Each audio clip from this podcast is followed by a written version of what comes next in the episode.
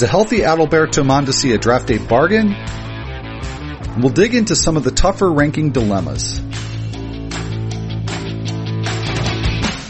like death and taxes. Dodger's been a Dodger. I have not had the three cold Uh, brews yet. It worked great in a fantasy league. I'm just glad I am not at the dentist. Fantasy Baseball in 15 on The Athletic.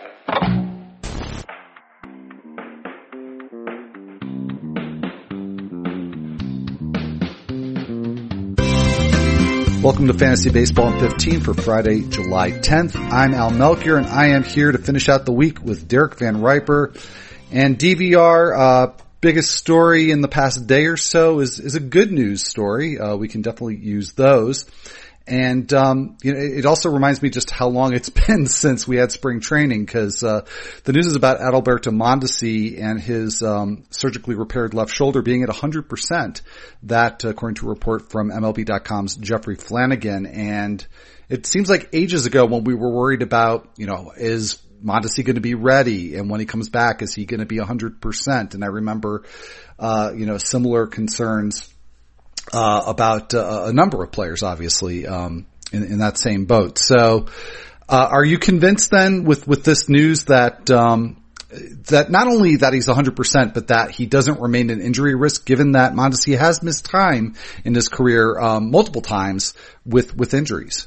I think he's pretty risky because it's still a major injury that he's coming back from. I think it's easy to have even a small or short term setback with something like that. I think it's probably less likely to happen with the extra three month break period. Not that he was sitting around doing nothing, of course, during that time, but I think I was more worried about Mondesi trying to be ready for an opening day in March than I am with him being ready for an opening day in July. I think this report just gives me that extra little boost in confidence that I was hoping for, uh, which is harder to find with players when you don't have the typical spring training game settings to use. It's just as a measuring stick. Not that the performance in those games necessarily means a lot, but just the participation levels in those games, right? Like being on the same page, workload wise as teammates, playing on consecutive days, like those types of things that you're normally looking for in a regular spring training. Those are a little more cloudy in a summer camp where the games are inter squad games. But that's a long way of saying I do think he's a little bit risky, but I'm definitely moving Mondesi up my board. In fact, I did. I moved him up in the rankings that came out on the site on Thursday. Uh, yeah, and yeah, in fact, we're going to talk about several of those uh, rankings uh, just a little bit down the line here. But um, you know, I, I, found it interesting because it, it, does seem like the consensus is that um, he's he shouldn't be going as early as Fernando Tatis Jr. They've got you know sort of similar profiles. Um, you know, they both uh, have speed. They both have some power. They both strike out uh, a lot more than than the average player does. Uh, and yet, you know, there's there's quite a gap in terms of where a lot of people have them ranked. There's quite a gap in terms of uh, ADP uh, between the two. And as of um, right now. Uh, Mondesi's ADP on Fantasy Pros is 43, so, you know, he's not going in the first two rounds like, um, Tatis typically is. He's all the way down at 10th among shortstops in ADP. And, you know, it's, it's a stacked position now, so that isn't necessarily as bad as it sounds. But, um, you know, you've got them pretty close together and, uh, Steamer is sort of, uh, an outlier among the projection systems in that they've got them as, as pretty much interchangeable in terms of roto value. So, you know, what do you think accounts for the difference between how you have these two players and where most of the projection systems have them? I think the difference probably comes from how I'm trying to account for the value of stolen bases, which is unique to fantasy and it's something that the projections aren't going to fully, you know, boost an overall value for, right? A stolen base to us in rotisserie leagues is a lot more valuable than it is to a major league team. So I think that's pretty jarring. I mean, I think the hardest thing about drafting a player like Adalberto Mondesi in the first three rounds is that you look at that slash line from really the last two seasons and you look at that projected slash line and it's ugly and it's not totally unlike what you have to go through with a player like Jonathan Villar. But I think one thing that makes Mondesi very different than Jonathan Villar, at least different enough to be ranked ahead of him, is that I don't really see a scenario in which the Royals aren't playing Mondesi every single day as long as he's healthy. I still think within the range of outcomes for Jonathan Villar, he could play his way into more of a super utility role where he's not an everyday guy, but he's getting a 75 or 80% playing time share instead. It's a low probability outcome, uh, but I think those two guys both actually moved up in my rankings because I think speed is going to be at a premium. I think if you want to get those players, and you should want to get those players, uh, they can actually win the category almost single-handedly for you in a shortened season. So where do, what, what are your expectations for Mondesi in, in 2020? Um, and obviously we're going to have to talk here in terms of rates because we've got the much shorter season, but you know, there was clearly a drop off from 2018 to 2019, uh, just in terms of the, the, uh, the slash line. Uh, I mean, can you buy into the, the narrative? we could split, we could spin this a lot of different ways.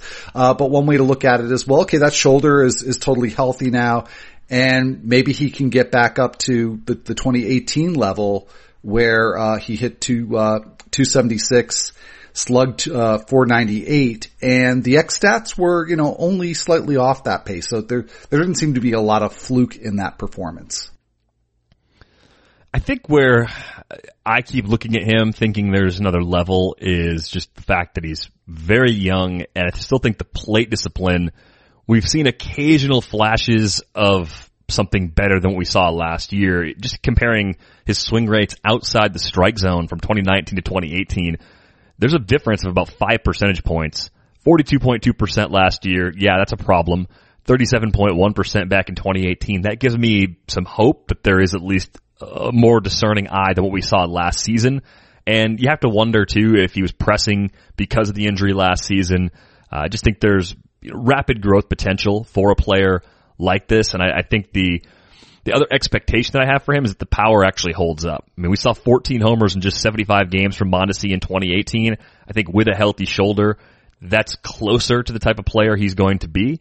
So I do think you're getting some power to go along with that speed. I think you're almost getting Trea Turner, but with a much worse set of plate skills. So uh, the, the rotisserie angle here is is critically important. I think there's a pretty big gap between where I would draft Mondesi in five by five roto versus where I would draft him in a lot of points leagues. Yeah, he's probably, uh, you know, there are a lot of players that are, very different in those formats. He's probably as disparate in value in those formats as any other player I can, I can think of, um, for all kinds of reasons. So let's, uh, look at a few other, um, sets of rankings uh, that these rankings are now out on the Athletic. Um, you know, you kind of uh, gave us the heads up earlier in the week that these were coming. They're out there now. So you've got uh, Mondesi and, and Tatis fairly close together. You've also got the top second baseman very close together with Gleyber Torres as your second base uh, number one, Ozzie Albies number two, um, Altuve number three, and he seems to be pretty much the consensus second base number one. Um, so why have you arranged it that way? I'm very projection centric when I when I set these rankings up, and I think for me with Torres, you're getting a better hitter friendly environment, a little more raw power. I don't think you're giving up a ton in batting average, and because Altuve doesn't run nearly as much as he used to, at least I don't expect him to. I don't think there's that much separating those two players there. So that's the that's the difference. It's not that much of a difference. I mean, on the overall list, Torres is at 22, Albies is at 23, Altuve is at 26 among hitters. You could argue pretty easily any one of those guys at the first spot, and the order is, is almost interchangeable. I think with Albies, it's just a little more faith in his speed as a younger player compared to Altuve. They're three great players. I think the overall takeaway I would have from the second base position is that it's kind of top heavy. There are viable options in the middle rounds and late rounds, but there's a big drop off in talent once you get past the first seven or eight or so. If you start counting guys who are eligible other positions, it gets a little bit deeper because of that. Uh, but I think there's a few potential stars the position, and each of these guys are capable of staying at that level. Uh, but for Torres, a little more power. For Albies, a little more trust in his speed. Again, not much of a difference there. Yeah, and you know, in expert consensus rankings or ADP, I mean, they're all clustered together, so not a big deal, uh, really. But you know, if you're trying to queue up one of the three and they're still out there, you know, the rankings do make a difference. Um, couple of players that have been compared a lot, uh, and not just because they, they play in the same city, uh, Kris Bryant and Yoan Moncada. You've got Moncada over Bryant. Um, so what was the, what was the difference maker there? It's probably the StatCast numbers, and I think time will tell if that's something that is a good idea or not. But there's a big difference in how these guys hit the ball. I mean, Yoan Moncada had an average exit velocity of 92.9 miles per hour last season. Kris Bryant was at 87.4. I think there's still some lingering questions about the long-term health of his shoulder. Uh, so you look at max exit velo, there's about a four mile per hour difference between the hardest hit balls from each of those guys. Even though Bryant got to a better total of last year, 31 homers and 634 plate appearances, it did take, you know, almost 80 more plate appearances for him to do it. So I think the power is pretty comparable. I think Moncada's batting average floor is not quite as bad as we think, given some of the growth we've seen from him. And you get the little extra nudge from the speed there as well. But, um, you know, it's, it's one of those tough decisions. It's, it happened in the pitcher list mock that we did about a week ago. You, you, can look at a position like this and you can see a cluster of like Moncada and Bryant and even Vlad Jr. I think Manny Machado kind of goes in the same range for me. You could pretty easily see all four of those guys available when your turn comes up. And if you're in the middle of the draft order, kind of roll the dice that one of the four might make it back to you at the next pick and then just go another direction with the pick in question.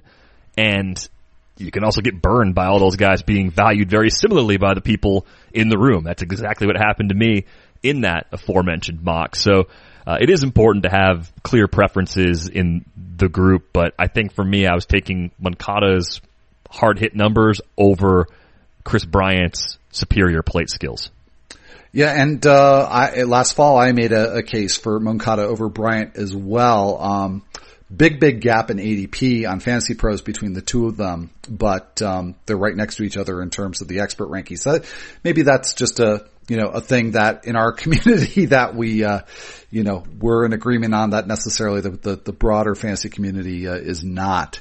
Um, let's uh, go to the outfield. Couple players that you and I have talked about a lot. Particularly, it seemed like back in March and April, we were always talking about Giancarlo Stanton and Aaron Judge because of them having parallel uh, injury situations, and uh, you know both are now reportedly ready to go. Uh, you've got Judge just slightly ahead of Stanton. They're back to back in your outfield rankings, so it seems like it's a, it's a virtual toss up.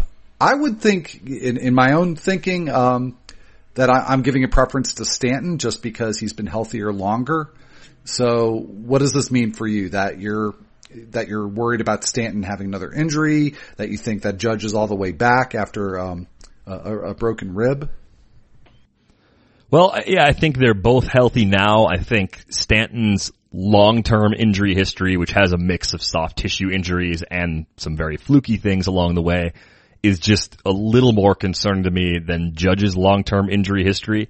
Uh, both are getting still dinged, I think, relative to their, their ceilings, but not nearly as much as they were uh, prior to things stopping. I think Stanton was the bigger mover of the two. I think with Judge, you know, we kind of went on that roller coaster ride from the end of March through probably the early part of June, not really getting much in terms of updates other than he had a CT scan and he's going to have another CT scan. Like that was sort of the pattern with him.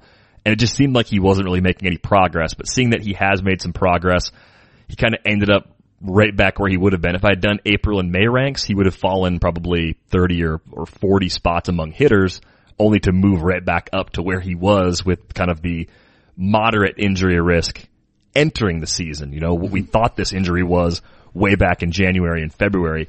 Um, I, I, like both players right now at the price. I think you're going to see ADPs probably tick up on both in the next couple of weeks. I would imagine that optimism is generally shared, and it wouldn't surprise me, Al, if if Judge ends up moving up more than Stanton in ADP, and I could end up with a lot more Stanton as a result because I really don't think a lot separates what they bring to the table at this point.